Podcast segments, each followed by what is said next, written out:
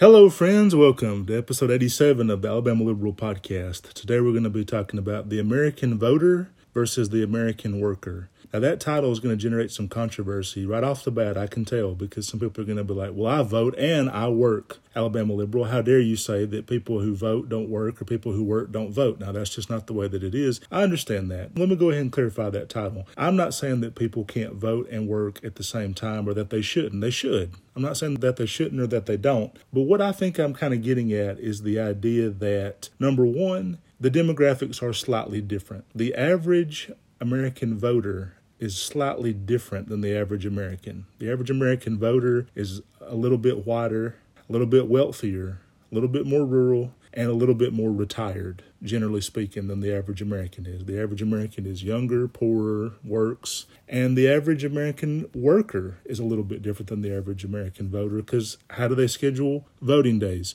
They're on Tuesdays people who work long hours they never get to vote. My dad didn't vote for years and years not necessarily because he didn't want to but it was just impossible to get off work. I mean he was just by the time he did it was closed. The polls were closed. Before he could go in the polls would be too long there'd be lines or what have you. There's just not a lot of convenience for people who work certain jobs to be able to go in and vote. That's why a lot of people love mail in balloting. And that's why Republicans desperately do not want mail in balloting because then a lot of people who work for a living, the working class, so called, they can actually vote. And so it's funny to me that Republicans always say, oh, we're the party of the white working class as they kind of stop them from voting in a lot of ways because a lot of the stuff that they want to do, they know that it will disproportionately disenfranchise minorities. It will hurt minorities more than anybody, but it will also hurt the white working class. Their so called constituency, the constituency that they so called care so much about, that of course they really don't. And we're going to expose that in a minute. But so I think that when you talk about the American voter, why you want to talk about that right now? People might ask, like, it's the summertime. Shouldn't we be kicking back? Shouldn't we be talking about enjoyable things? And I try to make it as fun as I possibly can. There's no way to make the systematic stripping of voting rights fun, but I'm going to try to make it as fun as I possibly can. But right now, I think about it. We're right around the 4th of July. In the summertime, you get all these great holidays.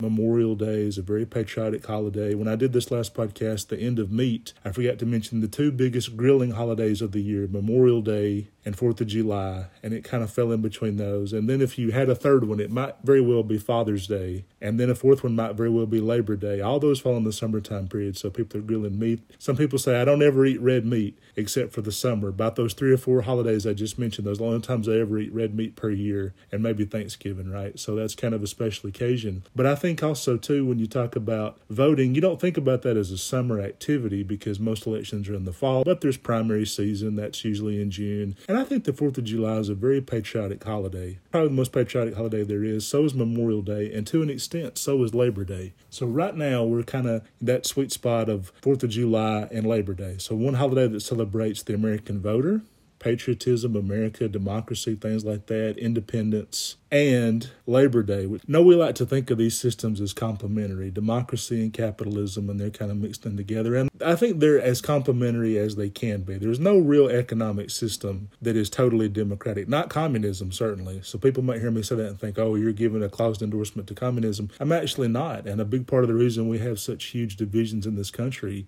Russia and China, spam the fuck out of our social media all day, every day, just spamming it with trash and garbage. Just this race baiting baiting, gender baiting. Let's play each group of Americans off each other. Let's divide the country as much as we can. Recently on HBO Max, I watch a lot of older movies. I don't know, maybe you guys like older movies as well, but I love watching a lot of movies, period. I watch, I mean, literally probably hundreds of movies every single year. I probably watched well over 10,000 movies in my lifetime. But on HBO Max, they have a lot of these old Spencer Tracy and Katharine Hepburn type old movies. Most of them are pretty irrelevant and they they truly age that well today, if you want to know the truth about it. I don't just mean from like a woke perspective. I mean they're just not very interesting. You know, you watch them and there's a lot of jokes that aren't funny. And I don't mean funny because they're offensive. I mean it's just kind of boring, truthfully, to be honest with you. But there's one movie they made together that's not a comedy and it's kind of a drama called Keeper of the Flame, the most interesting and sort of relevant movie that they made together. I've seen Katharine Hepburn in other great movies that have aged better, but not necessarily one with him in it. Keeper of the Flame, towards the very end,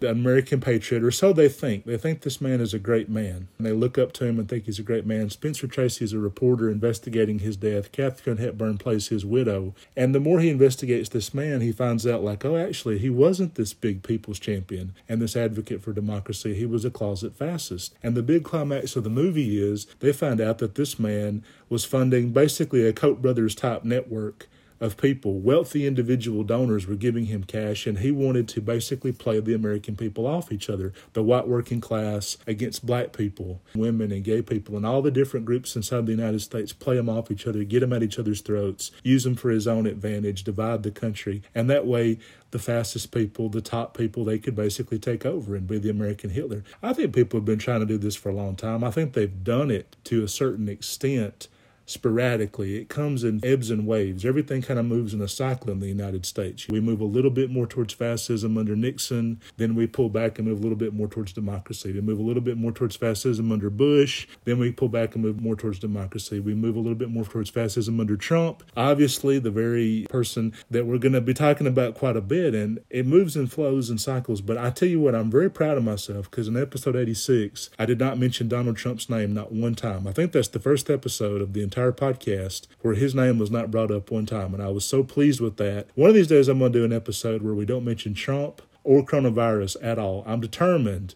to outlast both Trump and coronavirus. I've outlasted Trump. Now we got to get coronavirus under control because I want this podcast to say, hey, look, we can survive Trump and coronavirus. The two biggest public health threats of the last decade Donald Trump and his fucking mouth and coronavirus. And I want to be able to say that I outlasted both of those. But of course, there's no way to not talk about him in this episode. It, he is relevant, unfortunately, to what we're going to be talking about because he is just the latest incarnation of a very old Republican ideal that voting is perhaps not a right, it's a privilege. It's a right. We have the right to vote in this country. We are supposed to be the democracy of the world. We are supposed to be the chief democracy. People call us the leader of the free world, and I do believe that applies. And I'm not going to be as pessimistic as a lot of liberals are and say, oh, America's a bunch of bullshit. We talk a good game, but we don't deliver. The thing about America is it's divided on everything. It's not really one country, it's 50 separate countries that all kind of make their own agenda. They all kind of do their own thing. I don't think there is another nation on the planet where states' rights play such an enormous role in things. It's impossible to overestimate how big a role that states' rights play in things. It's tough to explain this to people from Canada. I've been on this thing about I think Canada and the United States need to merge. I think it's ridiculous that we're two separate countries. We really shouldn't be. The only reason that Canada, quote unquote, exists is because England didn't want to give up their presence in North America.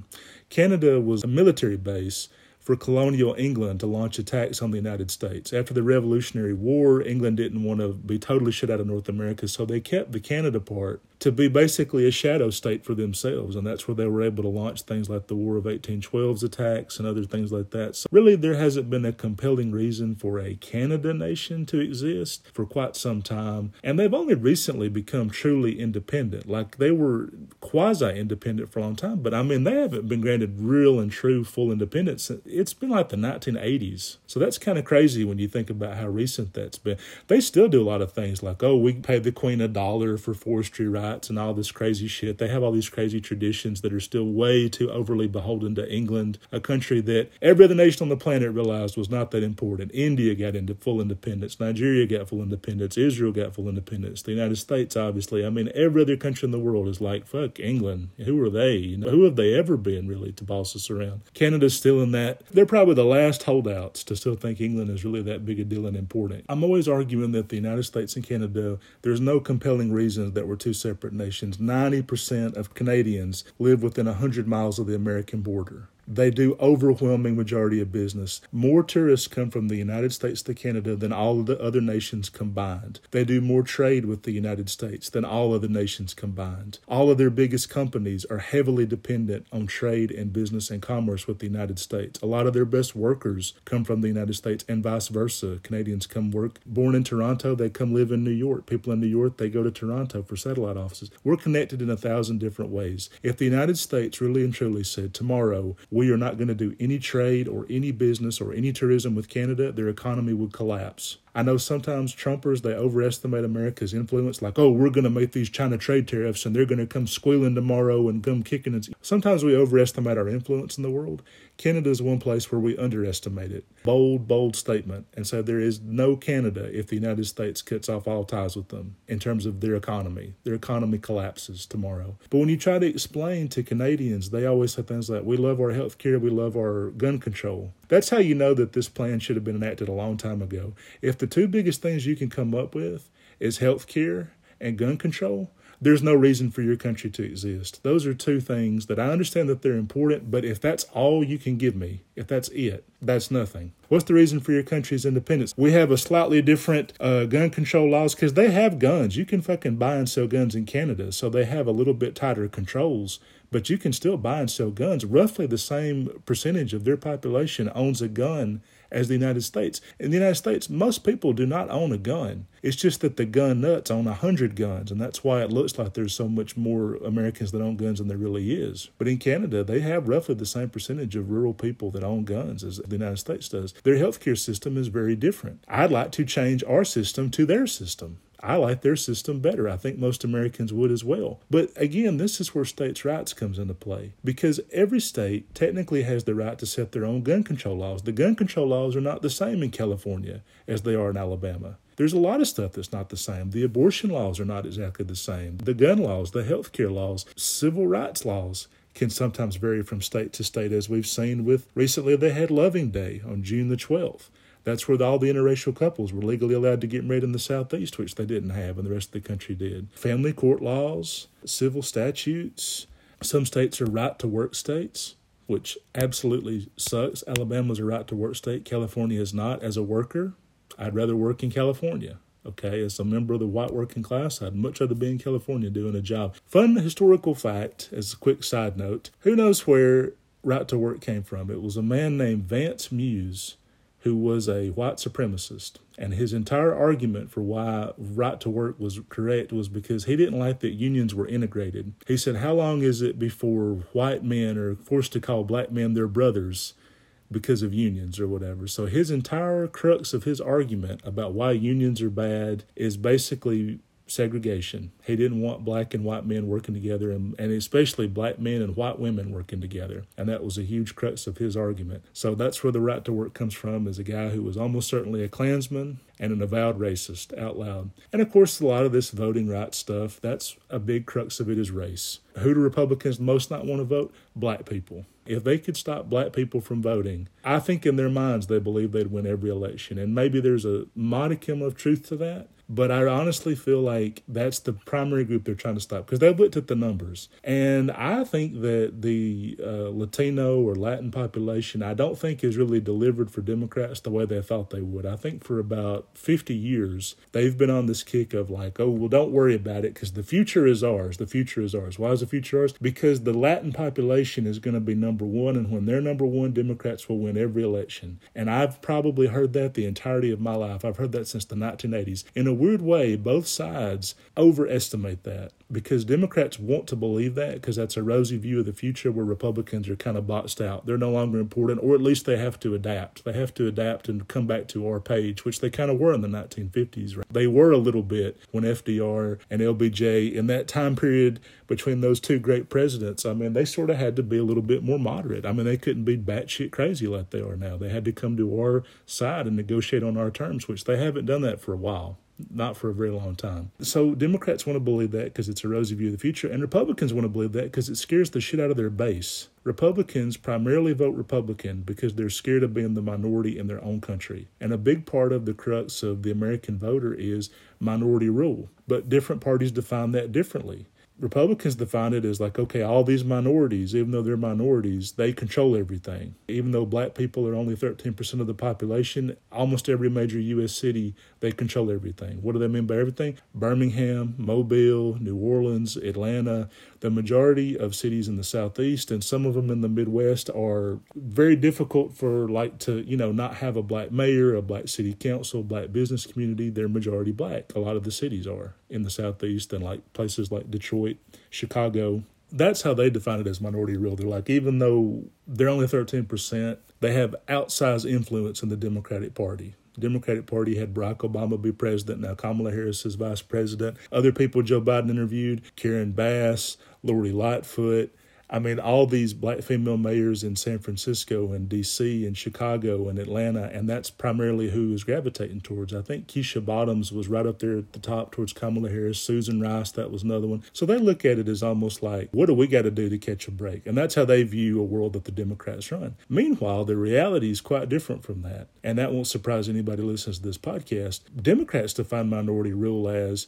Donald Trump was the first U.S. president to lose back to back popular votes. Okay, it's been over a hundred fucking years since a president lost back to back popular votes, and Donald Trump was it. George W. Bush lost the popular vote in the year 2000. He might have lost the Electoral College, but who shut that down? The Supreme Court shut down the recount in Florida. So, this is two examples this century where minority rule has determined the presidency. They have not won the presidency this century other than 2004 in terms of popular vote, and that's only because George W. Bush was an incumbent. If he weren't an incumbent, there's no way. In my lifetime, that's the only time that they've won the popular vote for president. You have to look at that and think they haven't had a real popular vote blowout since 1988, George H.W. Bush versus Dukakis. Yet they've controlled the White House for about half that time. They've controlled the Supreme Court for the entirety of that time. They've controlled the Supreme Court for 50 years. Okay, Democrats have it controlled it since Nixon took office. So you have a Supreme Court where the majority of justices right now were either Bush or Trump appointed. Trump appoints three justices, even though he lost the popular vote by a substantial margin. And Bush obviously appointed a few justices. So you have a majority of the Supreme Court appointed by presidents that did not win the popular vote. Then you go to the Senate. And I mean, I know this is a statistic I probably said before, but I mean, it really bears repeating that in California, you have almost 15% of the entire population. I believe it's something like 13% of the entire country lives in California. And we get outvoted by the Dakotas. North Dakota, South Dakota, Wyoming, and Idaho have less than 1% of the United States population, and in the Senate they outvote California, New York, and Illinois, which has about 20% of the American population. 20% of the American people in California, New York, and Illinois are being outvoted by less than 1% that lives in non coastal western states with more cows than people. I know people say, well, that's how the founding fathers intended it. That's how they intended it. I have no fucking idea if that's true. What the Constitution, and I know it's the sacred document that we all have to bow down at the altar and worship on until it doesn't agree with what we want, which is what Republicans do constantly. They love the Constitution until it doesn't agree with what they want and then they want to change whatever it says. Love the Constitution. We got to respect it no matter what. Hey, Hillary, you know, sorry about that popular vote, but the Constitution's clear. The Electoral College is the winner. Okay, well, Joe Biden won the Electoral College. No, he didn't. We want to recount this shit till we get the right number of votes. Okay, but he clearly won both the popular vote and the Electoral College. No, we're going to do recount after recount. He's been in office over 100 days, and they did more recounts in Arizona.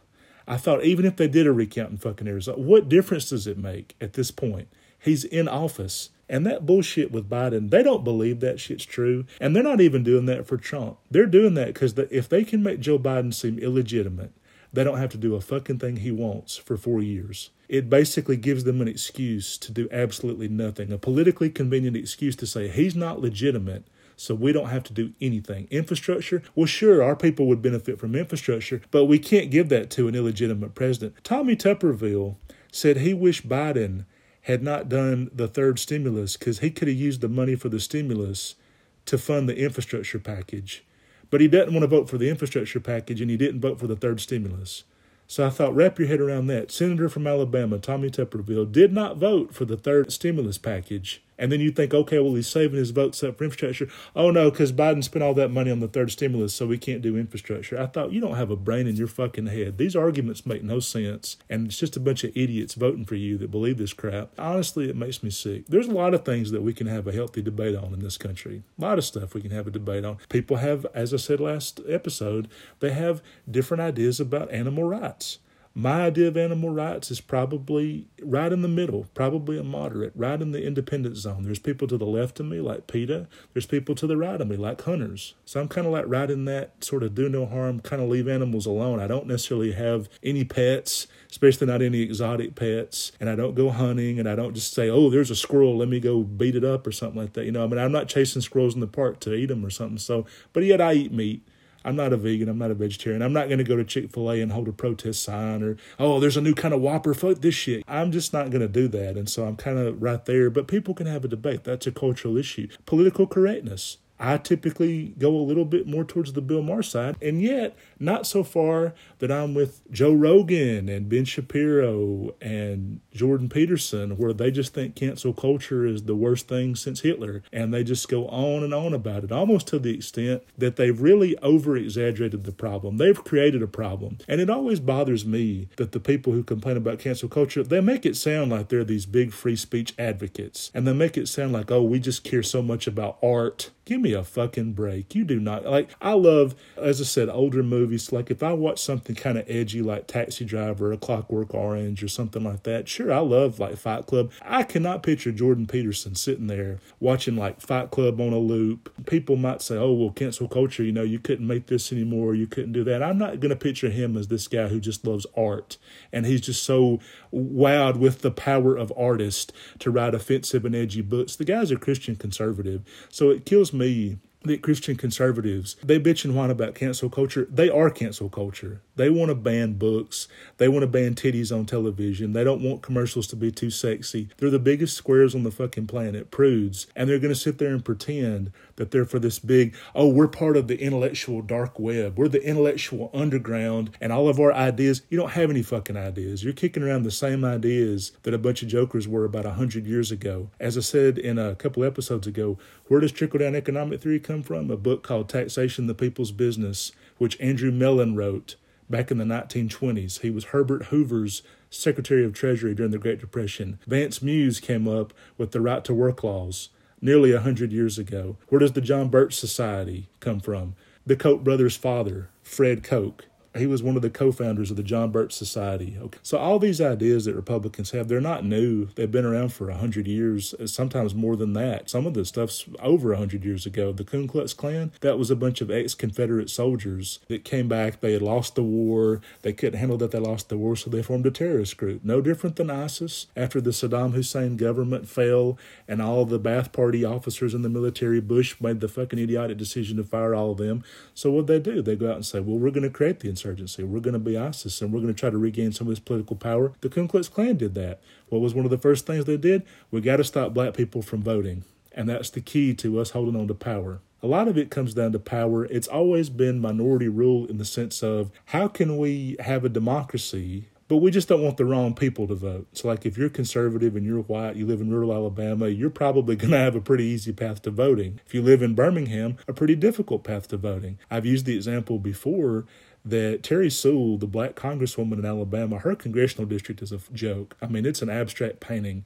They cut part of Birmingham and part of Montgomery and several black counties in West Alabama that barely touch.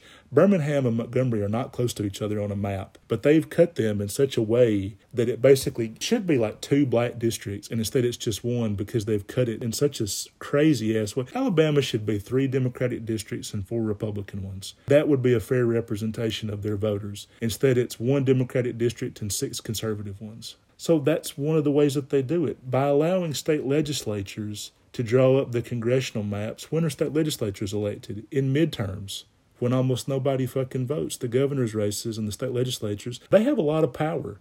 Let's just break down level by level the minority rule. So, first at the federal level, you have the Electoral College, one of the only countries in the world where the winner of the most votes does not win. Only democracy I know of that goes by an electoral college system. So you have an electoral college system that denies the popular vote. All five times that the winner has been denied the popular vote, they were Democrats.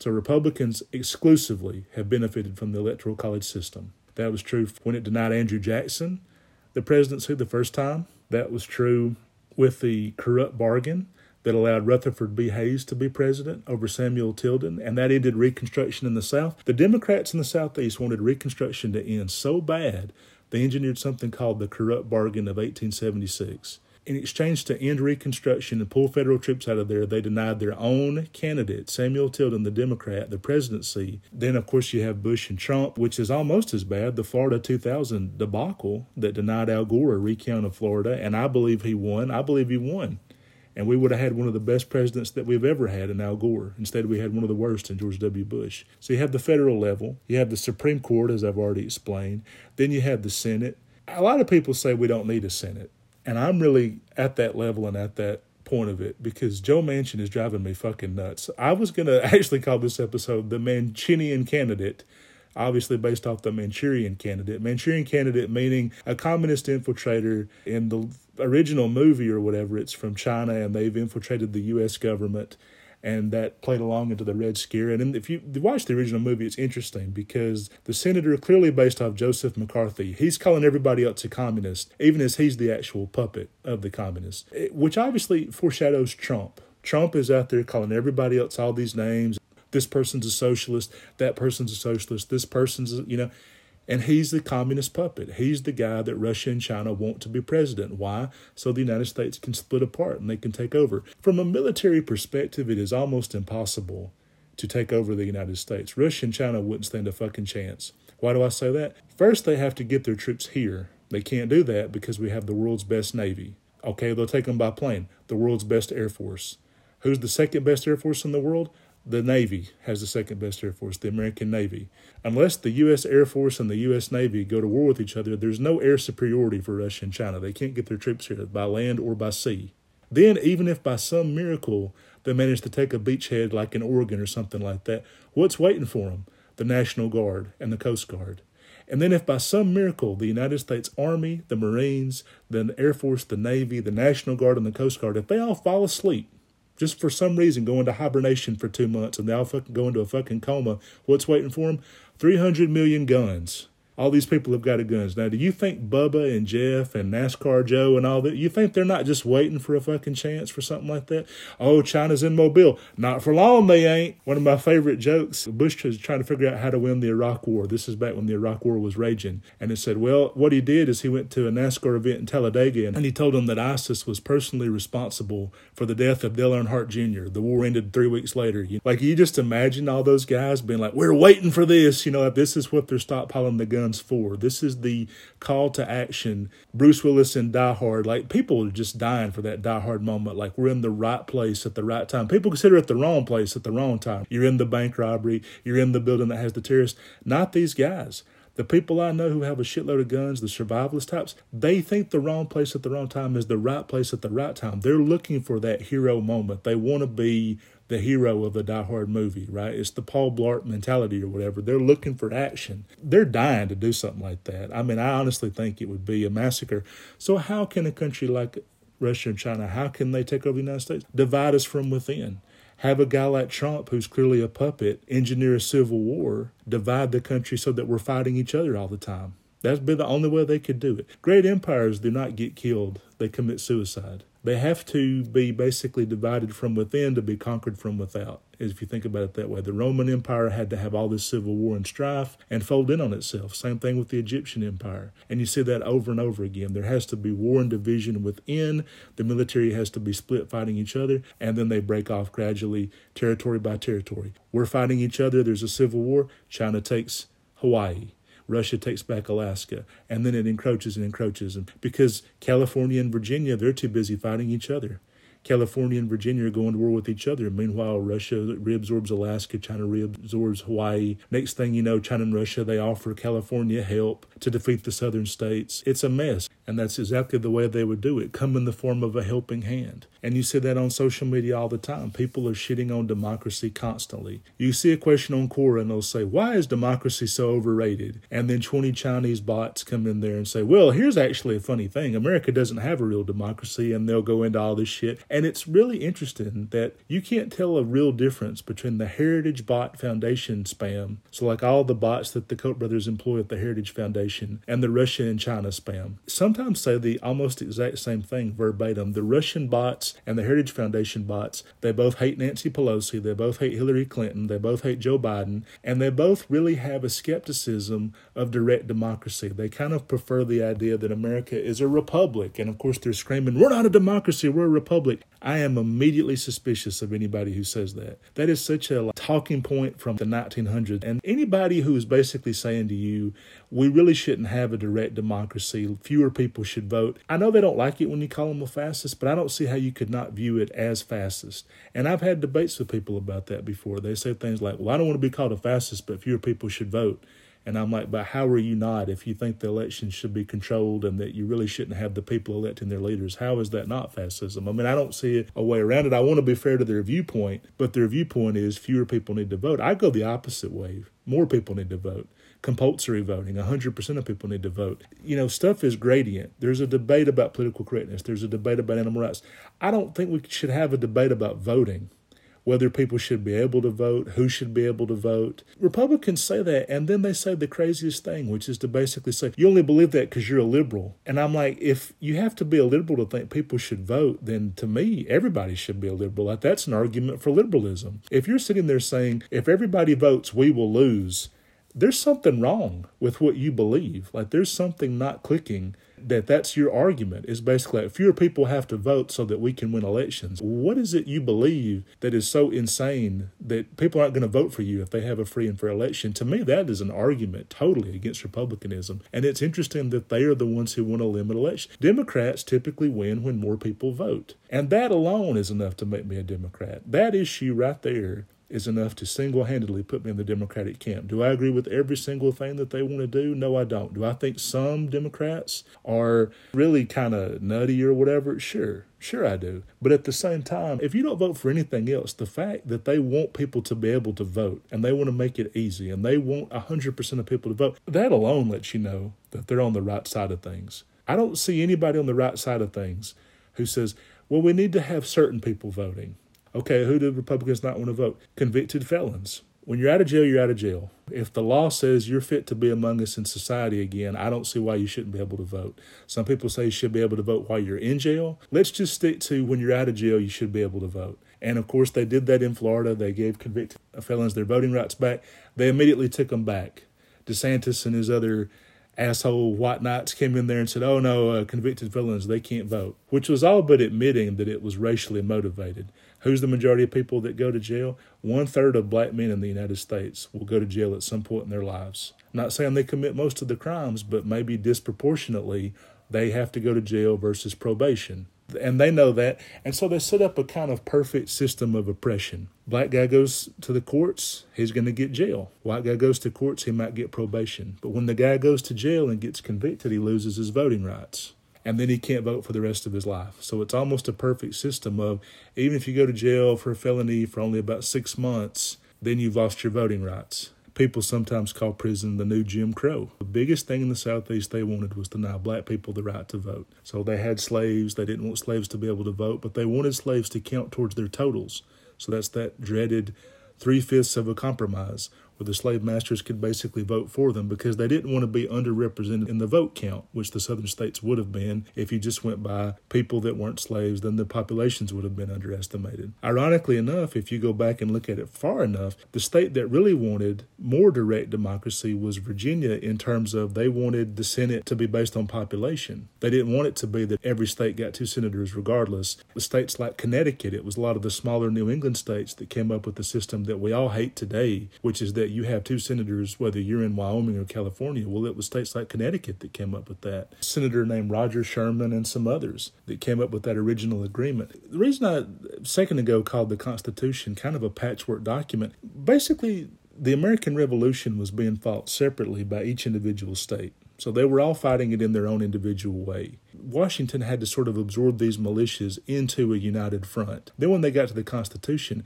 each state had their own demands. All these different fiefdoms or kingdoms that all wanted to do their own kind of thing, and they had to make all these compromises just to get them to the table. I don't think Thomas Jefferson really sat there and intended, like, oh, we'd still be doing this shit. 250 years later, we'd still be doing it exactly the same way. I think it was temporary compromises to bring states that were ornery, didn't want to cooperate, Southern states, they wanted to be counted more in the population with slaves. New England states, they didn't like that. And so there was all these different compromises that had to be reached around slavery, around population, around rural versus city, around big versus small. I think that that wasn't necessarily meant to last forever. It was temporary because each individual state, they had to be coaxed into forming a union. Even the name of this country, the United States of America, that's like a generic placeholder name. That's almost like a working title. Germany, France, Bolivia, Brazil, the United States of America. That's a working title. We'll come up with something better later, right? Even that is sort of a generic catch all. But even in that title, it's not called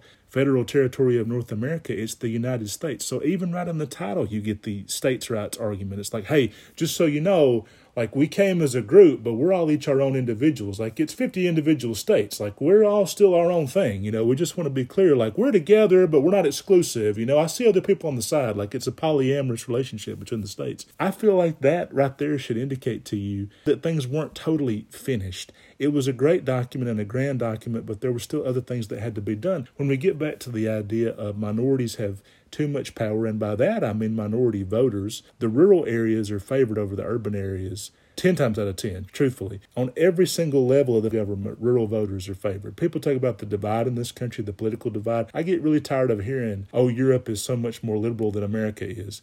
It's really not. And I know that's like a bombshell, right? Like people hear me say that and they think, you're nuts. Europe is definitely more liberal than the United States is. Not really.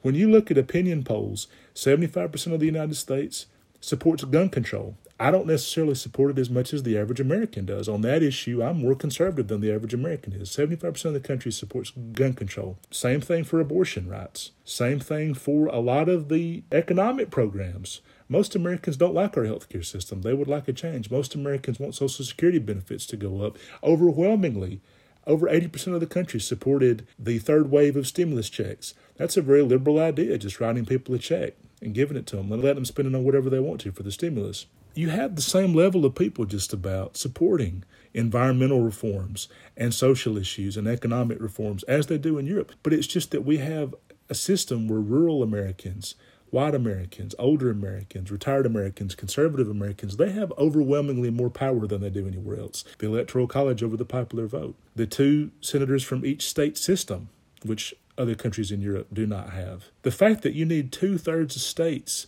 to pass new amendments. This is another fucking roadblock from hell. A lot of people don't even think about this, but even if you get a big amendment passed through the House and the Senate and the President, and the Supreme Court can't find some technicality to overturn it on, you still have to get two thirds of states to ratify it. Two thirds of states is a big goddamn deal in this day and age, with the states looking like they do right now. Every single election, there is no blowout anymore. Reagan 84, Nixon 72, there's no more elections like that where it's just a gigantic blowout. The country's pretty divided. The whole thing comes down to about 10 states. Hard to get two thirds of states to agree on anything, but even when Democrats are able to do it, if you watch this miniseries, Mrs. America, on FX. Cate Blanchett is one of the great American villains, Phyllis Schlafly, this woman who single handedly just about killed the Women's Rights Amendment. And if you look at the process of it, it has to go through the House, they pass it. It goes through the Senate, they pass it. The president signs it, but then it's got to snake its way through the states.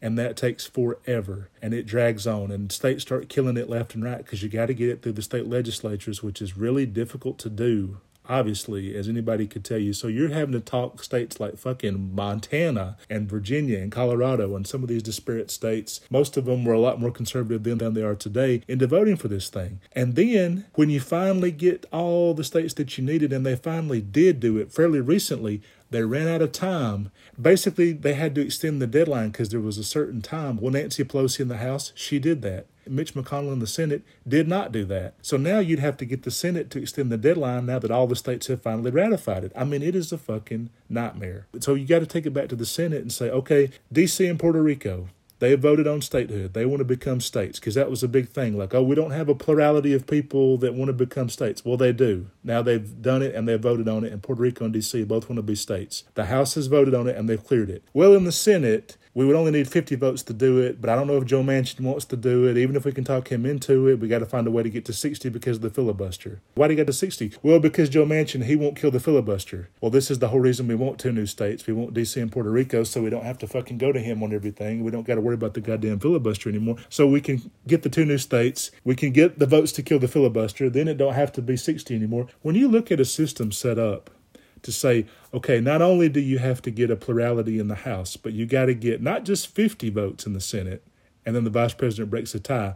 But you have to get a filibuster proof majority, which is, again, goddamn impossible because Idaho sends two senators and California sends two senators.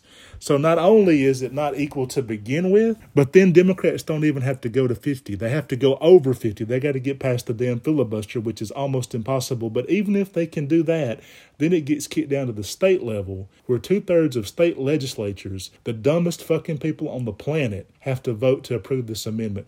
State legislatures are morons. My mother was going to be one. As I've said before, she ran for office to be a state representative. People don't know this, but their state representatives and their state senators, they have a lot of power. Those are part time jobs. In Alabama, the state house works about 30 days out of the year. It is a part time job. Almost nobody who does that does that and only that. They work 30 days out of the year. That's their session. Most of these guys have no qualifications whatsoever. They're just big in a small town. They're from a small town. They're from an area like Marshall County. They own a tractor dealership or a hunting lodge. Kerry Rich, the guy who does it, he worked part time at a radio station. That was his big qualification to go down to Montgomery and be one of the most powerful men in the state passing laws on abortion clinics. This man knows nothing and he's down there passing bills in Montgomery that are going to affect the whole state. Well, I think that uh, a woman's health is more important than having an abortion right, so I'm going to pass it to where all these abortion clinics can't operate. What forms his thinking on abortion?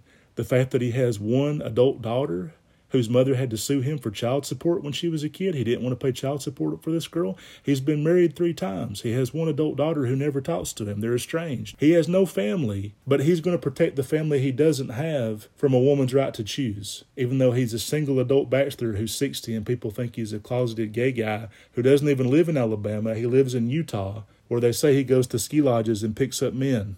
A guy is an Alabama state legislature who does not live in the state. He owns a house in Alabama that the state legislature's salary paid for, but he doesn't live there full time. He's anywhere but. He's in Arizona, he's in Utah, he's in the West doing his thing.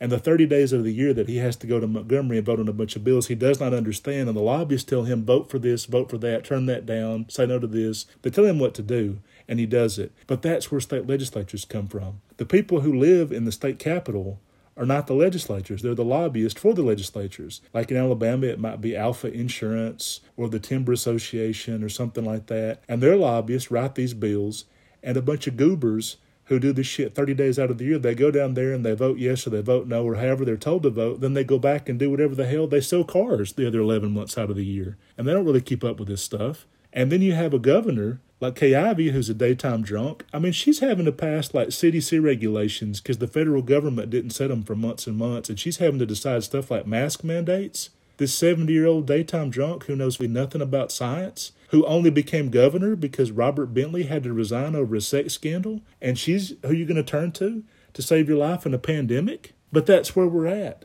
The governors and state legislatures, they're going to decide whether an amendment passes or doesn't pass and then that's if it can get past the House and if it can get past the Senate and if a president can sign it and if a Supreme Court that a majority of American people did not vote for the president that appointed those people doesn't find some reason to overturn it. It's maddening at every level of the system. It's set up not to favor you. And of course, the Senate originally wasn't directly elected by the people. People did not directly elect their senators, they were appointed by the states. And so people didn't have direct representation by their senators. Some people say we should go back to that system. I say, what's the difference? Joe Manchin doesn't represent the people of West Virginia, he represents the coal companies of West Virginia.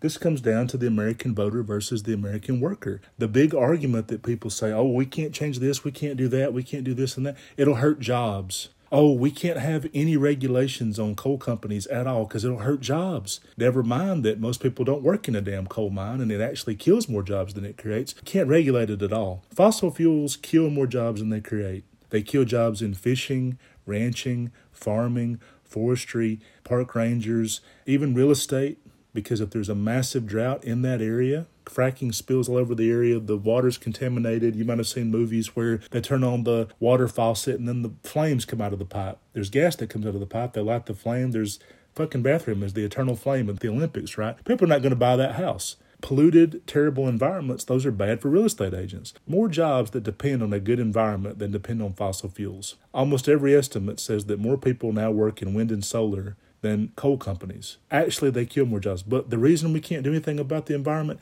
it'll hurt jobs. How does it hurt jobs? Oh, we don't know. It doesn't hurt jobs. It hurts the big checks that the politicians who work 30 days out of the year and then the rest of the time they got to find a way to supplement their income. If you're a car dealer 11 months out of the year and a state representative one month out of the year, who are you going to be for? The people of Alabama in that one month or the 11 months out of the year when you just got a massive contract to sell 10 new cars to a coal company that needs them or something like that. Like it's all these conflicts of interest. They happen all the time. Nobody really investigates them. The American worker, people say, oh, he or she, they've got to be protected. And that's why we can't force Amazon and Walmart, we can't force them to pay a higher wage because that'll hurt jobs. We can't get rid of coal because that'll hurt jobs. We can't get rid of big tobacco because that'll hurt jobs. We can't even do anything about health care because that'll hurt jobs. In a place like Marshall County, Alabama, one of the biggest employers I talked about is chicken plants, but probably the biggest employer that actually pays decent wages is the hospital. And so when people talk about, well, how come a lot of people don't want to see uh, American healthcare change that much? In a lot of rural areas, hospitals are a huge business. It really cannot be offshored and it cannot be urbanized to the extent of a lot of jobs. When they created the internet, the town paper might get bought out and then people start reading the New York Times or whatever. Like media became more and more national. And so a lot of stuff that would have been local media or local this and that, it became more and more national. Things became more globalized. Retail has been decimated by big tech has really killed it. Okay, people go online, they order stuff from Amazon, it comes to their house a day later. They don't necessarily go to the small business. Something that could not necessarily be automated or offshored before now can be. That's not true for hospitals. I mean, you can do like Teladoc or you can do one of those appointments, but if you really need a procedure or you really need to see a doctor, you want to see one that's close to your house. And so, because the hospital for a lot of these rural counties is about the only thing that's not been hit by big tech and not been killed by it. They don't necessarily want to see that change. A lot of people depend on that for their livelihoods or their jobs. The hospital board, the administrators of that hospital, that's a lot of money. All the people that work there, there's thousands of jobs. And so that's another thing people say, well, we can't change the healthcare system because, you know, all those jobs will be hurt or blah, blah, blah. So you have a system where the American worker is protected. But then when you try to change that system and you try to say things like, okay, well, what if we just automate a lot of these crappy jobs and then we give people a check from the government to stay home and then they get a $600 unemployment check per week? Hell no, we don't want that. They want people desperate and showing up to these crappy jobs. And so they're trying to protect these jobs, most of which don't even really exist anymore. Every time you see a politician say, we must protect the coal miners, I'm like, who really goes goes out there and is like, son, I want you to be a coal miner. Like, who would encourage their kids to go into that line of work? They said, well, there's people who've done it. How long they've been doing it? Two years. Because the guys who have been doing it forever, they're really close to Medicare and Social Security and retirement age. Of course, the best plan is to lower that for them. If over 50 and you've been doing coal for such a long period of time, go ahead and get in the Social Security and the Medicare system. But I find it a canard that we can't change systems just because it will hurt their jobs somehow, some way. I don't believe that necessarily. I think anybody who says, well, we have to keep people from voting so we can save jobs, and that's basically the Republican argument if you really think about it. We have to control who votes because the Democrats will do things that are bad for the economy. Never mind that that's not really true. Under Democrats, the economy is usually better than it is under Republicans. Republican economies are okay for the first year or two. They, give all these stupid tax cuts that only rich people need. Then they crash the economy, and rich people have this huge tax surplus because they hadn't been paying the appropriate amount of taxes for the last couple years. So they then have excess money to buy houses, to buy properties, to put smaller businesses out of business so they can monopolize industries and things like that. So they're sitting on a surplus of cash at an economically vulnerable time, which allows them them to monopolize more wealth. That's why recessions are usually good for rich people. And they seem to know when they're about to come, and that's why they have a shitload of cash that they're sitting on. That's why they don't necessarily seem to care that every single time a Republican president is in office, they have a recession. Every time. It's been that way. But they don't care. Recessions can be very good for rich people, people that are already wealthy and have a lot of liquid capital. They're terrible for most people, but they're not that bad for rich people. That's why they don't care about them that much. Chaos can be better for them than a slow, steady, gradual building of capital status quo under somebody like Joe Biden. Things slow, steady ship. That may not be as good for them. I don't know. I'm discouraged to see all these attacks on voting rights in the Southeast. And of course, there's some people listening to this that may not even be aware this is happening. But of course, predictably, conservative state legislatures in Arizona, in Georgia, places like that, that went for Biden and have gotten Democratic senators that they don't feel should have, they're now going to have very strict voting laws put in place to try to stop more people from voting and try to shift it. A lot of these elections come down to a few thousand votes. They're pretty close. And if you really look at the gains, that the Democrats have made. The only reason we're tied in the Senate is obviously those two very close elections in Georgia. But the real gains we've made haven't necessarily been in the Southeast over the last 10 years or whatever. It's the Southwest. If you look at the Southwest, that's an exciting area for Democrats because we flipped Colorado. I mean, Colorado is almost a full blue state now, and that wasn't true for the longest time it was purple or, or, even soft red. So Colorado's been pretty much flipped. Nevada's been pretty much flipped. New Mexico's been pretty much flipped. All these were purple or red states. And Arizona now has two Democratic senators. People listening to this might say, like, well, Sinema, she's hardly a Democrat. I mean, she's definitely annoying as hell. She's up there with Manchin, where it's just almost like, what the hell is your problem, you know? Mark Kelly, I mean, he's in the same state Sinema is. He represents the same voters that she does, and he just doesn't seem to be bonkers. I mean, he doesn't seem to be crazy. What kills me about Sinema, she's a classic example of how it's wrong to put a lot of emphasis on identity politics. Because Mark Kelly is a heterosexual white male in Arizona, and he's more liberal than Sinema on everything, and he can be. He doesn't have to necessarily overdo it. Sinema, because she's a woman in a state that doesn't have a lot of female senators, and because she's bisexual openly in a state that has never had an LGBTQ plus A plus minus. I don't know that acronym that sounds like a streaming service. You know what I'm talking about? There's A and an I and a plus in there. They've never had a senator like that. She has to sort of be like more red than the red guy, pretty much more conservative than John McCain on some stuff. And a lot of Arizona senators, even though they're Republicans like Jeff Flake and John McCain, they weren't crazy. And so it's almost like she's kind of having to top them, overcompensate to an extent. And so that's a classic example of like, you never can judge a book by its cover. Some of the most liberal people in the Democratic Party are people like John Edwards. You look at them and maybe, like John Edwards, you might dismiss him because he's a white heterosexual guy from the South. And yet at the same time, I think he might can get more stuff through than somebody who would be constantly like Barack Obama's like, I don't want to look like I'm too liberal. Pete Buttigieg is like, I don't want to look like I'm too liberal, constantly kind of backing away from it, not necessarily wanting the label of it.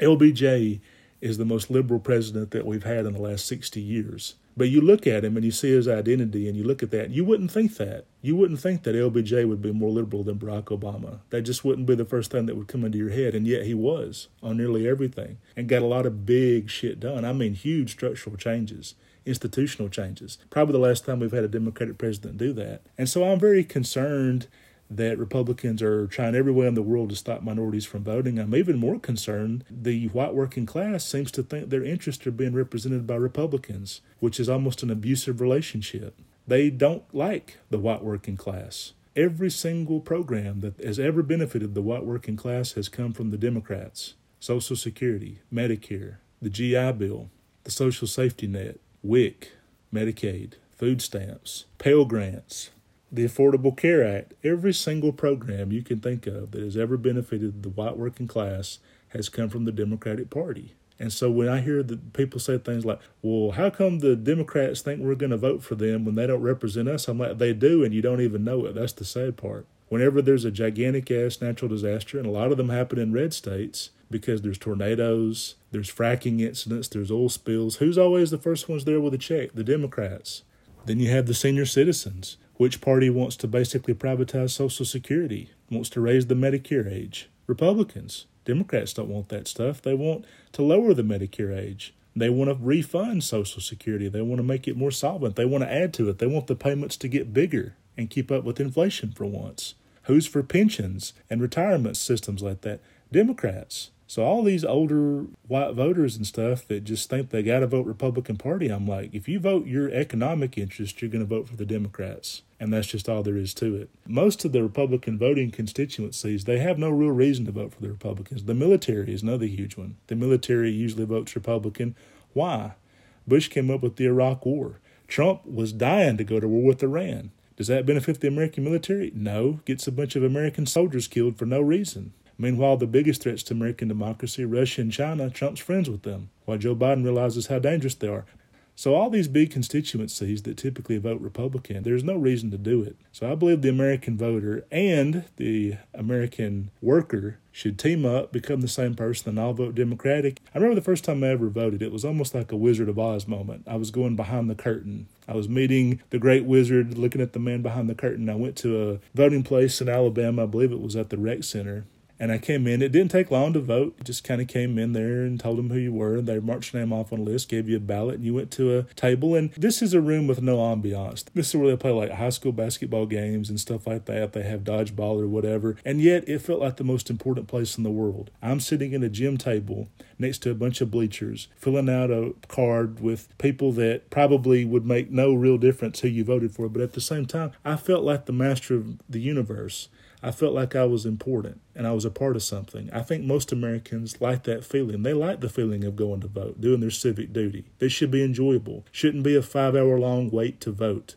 They should be able to go and do it and cast the vote and enjoy it and be done with it. And so it kills me that people want to take that experience away. We've already lost the movie theaters just about. We've already lost the kids' play places and a lot of restaurants and the bars. They said the opera houses and all that other stuff may go out of business. Broadway may not come back like it was. Cruise lines may be gone for good. Don't take away voting, for God's sakes. Give us one last bastion of hope that we live in a civilized world. One last glimmer of hope for weary travelers. Okay, everybody, thanks for listening. Join us soon for episode 88, and I hope you have a wonderful 4th of July and summertime. See you soon.